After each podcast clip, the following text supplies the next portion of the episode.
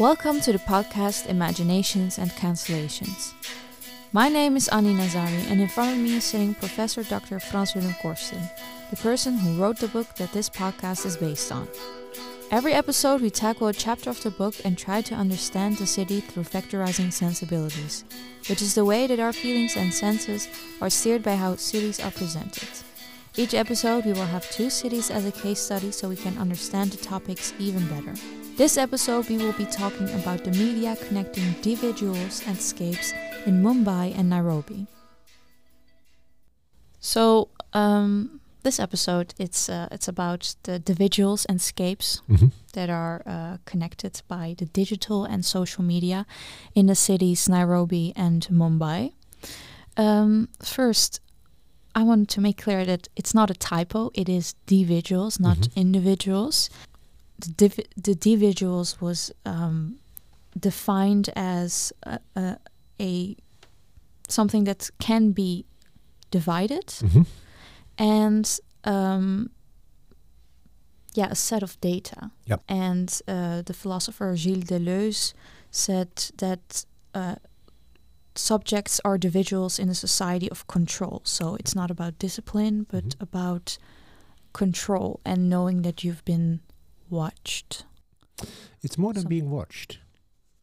So, um, so people.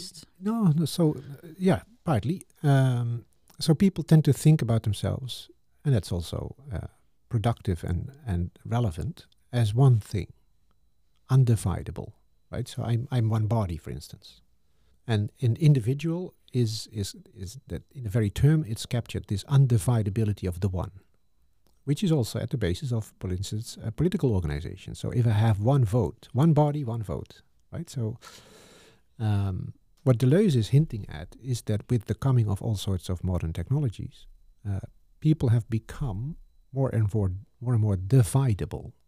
Now let's take, let's say, myself as an example. If I go to Albert Heijn, everything I buy Which is is a supermarket. is a supermarket. Uh, everything I buy is traced. So and that's linked to my card. So so for Albert Heijn, I'm I'm not an individual. I'm simply kind of someone with a name and a card, and that card is connected to what I buy. And uh, uh, on the basis of that, they can make a profile of me. Or um, if things are connected, they might inform my health insurance company. So my health insurance company has another set of data namely all the times that I've been to a doctor, all the things that I've had. So there's a dossier there about me. Then, if I move from, say, The Hague to Utrecht, that's registered. So the data of my traveling are being registered. So on a daily basis, there's such an enormous amount of data that I'm giving, with giving between, let's say, uh, quotation marks, that others are getting and using and and I don't even know how exactly they use it. If I if I Google, that's another profile again. If if I Google certain terms, then Google is making another profile of me, right? So there's there's there's no longer let's say one individual dealt with by let's say the state. It's it's a very complex constellation of different entities, different actors that all have different data from me and these data no longer come together in one individual. They Okay. they become profiles, so to speak. And what why Deleuze uh, links that to the society of control is not that that he's saying that I will be followed everywhere, which would be more the let's say the discipline logic. No, it's it's precisely the the constellations of all these different data, all these different profiles.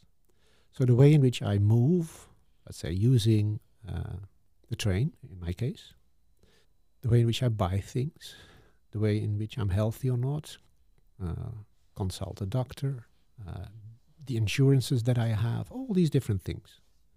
Uh, the, the the the various ways in which I'm I'm filmed nowadays in in uh, in actually almost all spaces that I enter.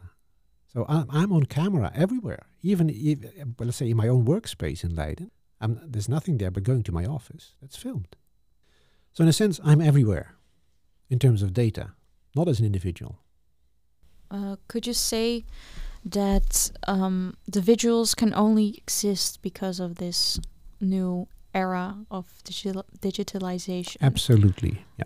But could you not always also, uh, well, it's about the sets of data because otherwise you could say that, okay, you're different among your friends than you're among your family, but that's more about like character and personality. Right. Yeah, yeah. So that would Yeah. be, let's say, subjective uh, uh, perception of who you are. But in all cases, your family and, and your friends consider you to be one. Yeah. And and the data that I'm, let's say, again, giving between quotation marks, they tr- they travel, and and they end up at different places. Uh, And so- I, I, I even don't know s- sometimes even what kind of data are gathered about me. I don't know what's happening with with the footage of, of the of the cameras uh, that have registered me, right? So I don't know how long they are preserved or what's being done with them. Does this also relate to uh, the panopticon effect? That being watched, but that's more about. So the panopticon effect is um, this, um, what's it? A, prison Yeah. that's uh, there. That there are prisoners in them, and the prisoners don't know when they are being watched. Right. So the power of it is is that they behave themselves always because they don't know uh, when someone is watching them. Right. Yeah. Um, but that's also but that's the thing. They have the data. Mm-hmm.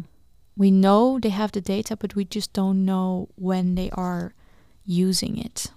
Yeah, this is a good example. So, so the panopticon, uh, which was designed by by Bentham, I believe, and and dealt with by uh, Foucault, is part and parcel of of the disciplining society. So, what what that let's say it's an architecture, right? It's it's a, it's a circular prison. What that form, that architectural form, is aimed at is that I start to behave because I think I can be watched. But in a sense, that's still me in my individual uh, cell uh, being watched by a system that has an origin in the state. So the disciplining uh, exists in this case, uh, of course, the disciplining of the masses, but still the masses as, let's say, collections of individuals.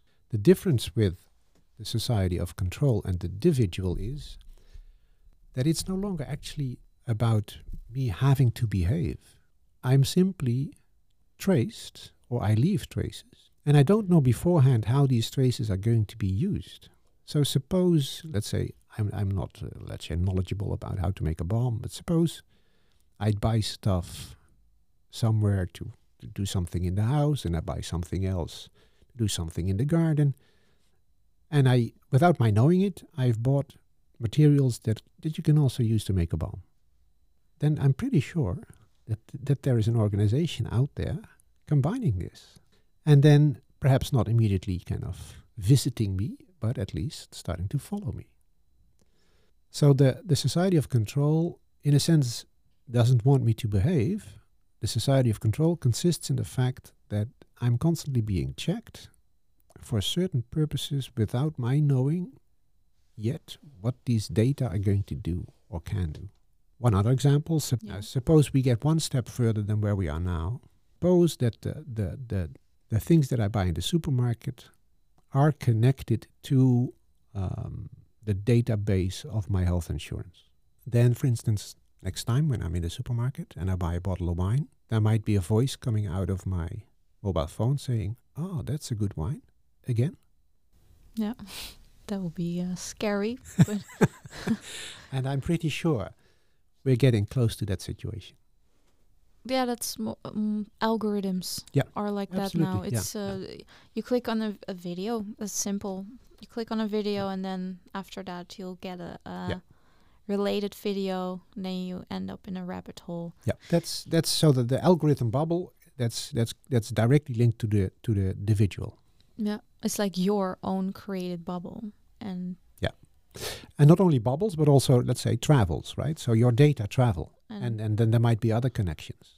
Yeah, there's this uh, theory of why um, this conspiracy theorists nowadays just th- they say like oh I, I, when i go to youtube i see all these videos about there being um, saying that there are field mazes or something. Yeah, yeah, but then they are in their algorithm and that's only like maybe 10% of Yeah. anything else but they see that. That's the only So let's say in terms of what what we're doing, let's say urban studies, um, in a sense, the, the, the algorithms facilitate that people live in radically different worlds. Yeah. Although, although they seem to live in one world, right? So they seem to be living in the same urban environment, and they live in their own in their own bubbles, so to speak.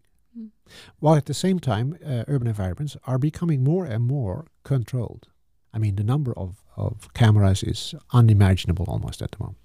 Yeah, most certainly in the in the Hague where we are, Yeah, it's yeah. like a lot of uh, government government uh, buildings are there, which is it's for safety, but also is Yeah. it ethical? Yeah.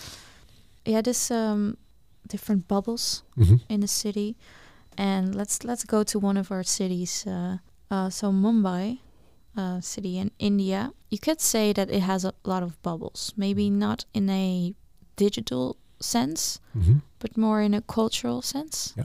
They're like bubbles and sub bubbles, and there's a super diversity. So you can't see Mumbai as one entity.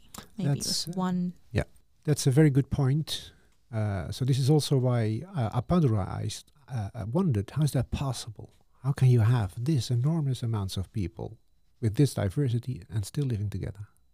And I find that a very good question. Uh, and of course, as we know in recent history, uh, things can also explode. So people can start to attack one another. And then apparently they don't live together in that one urban environment. But at the same time, on a daily basis, there's enormous amounts of people, very diverse people living together in these cities without, let's say, this leading to disruption. So I believe elsewhere I've used the term friction as opposed to conflict. So any any diverse situation will be full of friction.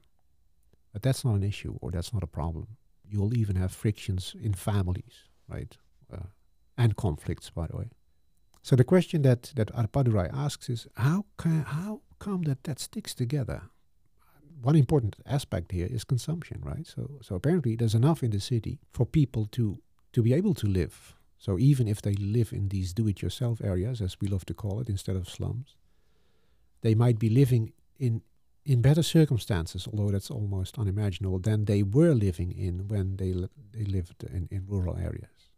So the city still has as an attraction. Is that the one thin line that connects, not not connects, but keeps the friction from conflict? I think so, yes. Um, and it's not just, I think, the, the city in itself, because the city in itself, as we uh, discussed in earlier sessions, is also part of a network. So there might be people living in Mumbai whose father, uncle, brother, what have you, would be would be working in Dubai or or elsewhere. So it's it's a home, but not, let's say, uh, like Tuan would say, a safe place only, because cities can also be, let's say, unsafe places. Um, and cities are connected to places elsewhere. And this is why I think in this chapter I link this up to dividuals. So here as well, uh, you could think about Mumbai in terms of masses of individuals.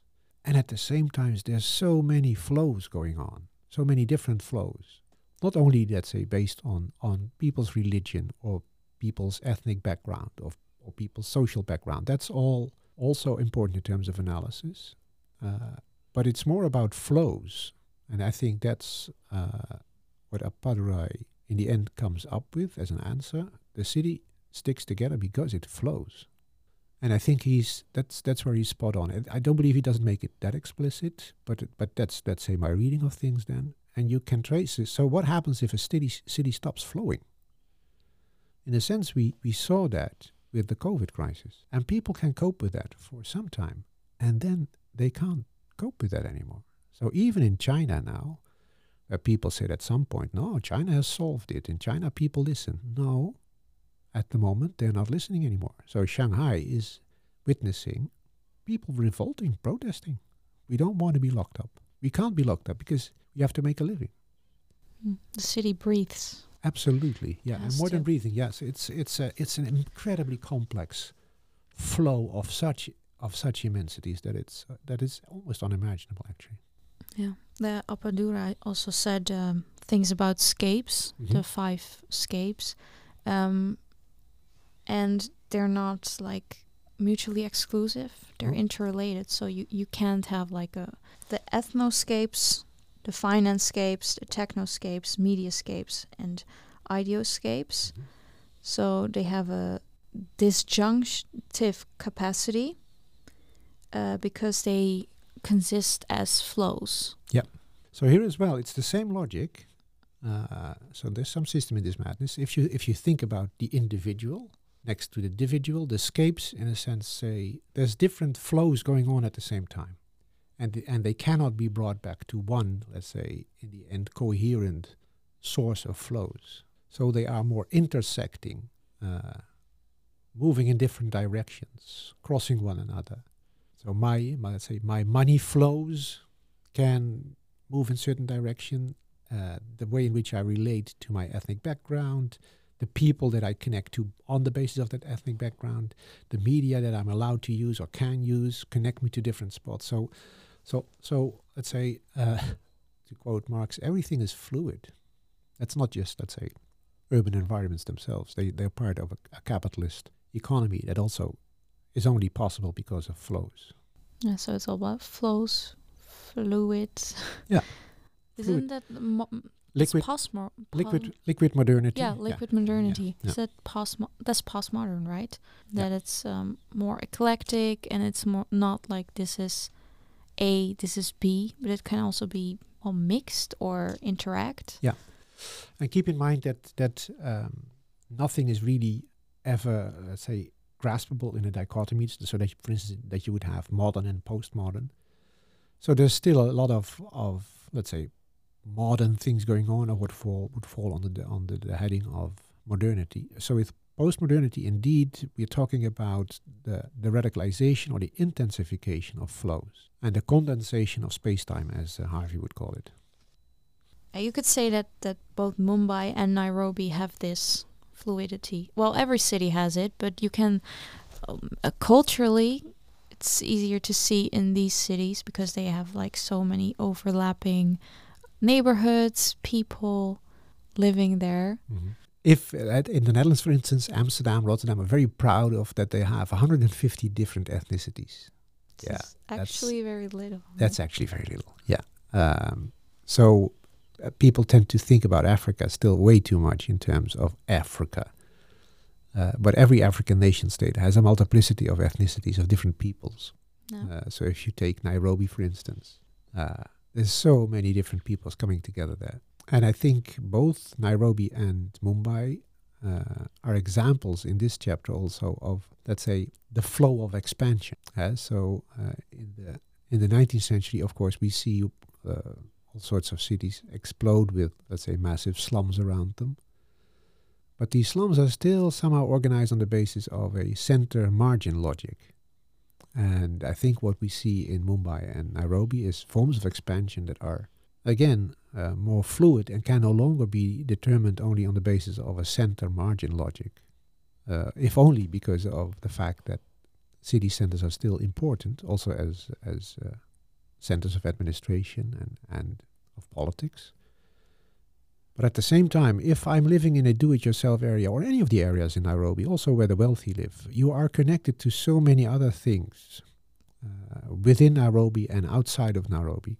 So yeah, uh, if you call that postmodern, then it would be postmodern in the sense that there's multiple realities going on at the same time. And you can also see that in social media. Absolutely, yeah. Which which uh, uh, uh, facilitate a lot. So um, if if we started this conversation with talking about a society of control, yes, but digital media and social media have also been empowering tools. Definitely. Because they're not so much uh, maybe material materially, but more the actor network part. Right? So that's the thing about like cancel culture, that um, if I find something offensive, then I'm being vocal about it. I'm I'm a minority, and um, then I find other minorities who also find it offensive, or other people like start to think about, oh yeah, this is indeed offensive. So that's how cancel culture works nowadays because everyone gets a voice and sometimes it's good but sometimes it's a bit Yeah. too uh, too Yeah. much Yeah, difficult times. Uh, but not just, let's say, but this is one aspect of it. But for instance, in, in, in Africa, the mobile phone has empowered so many people. in Oh, terms yeah. of finances, in terms of being able to to do their finances without having to go to a bank. I mean, that's also if you if you look at the numbers, the number of people that had, let's say, access to a bank or to a mobile phone in the 1990s, and now that's unimaginable. And uh, and and here as well, uh, you might want to focus on the negative aspects, but there is al- also a very uh, empowering aspect to it. This concludes this episode. This was also the last episode that we talked about media connecting spheres. In the next four episodes, the cities will be discussed as forms and forms of organization. The next episode, we will be talking about forms of logical chronicle organization in the cities Rio de Janeiro and Seattle. Thank you for listening and keep imagining.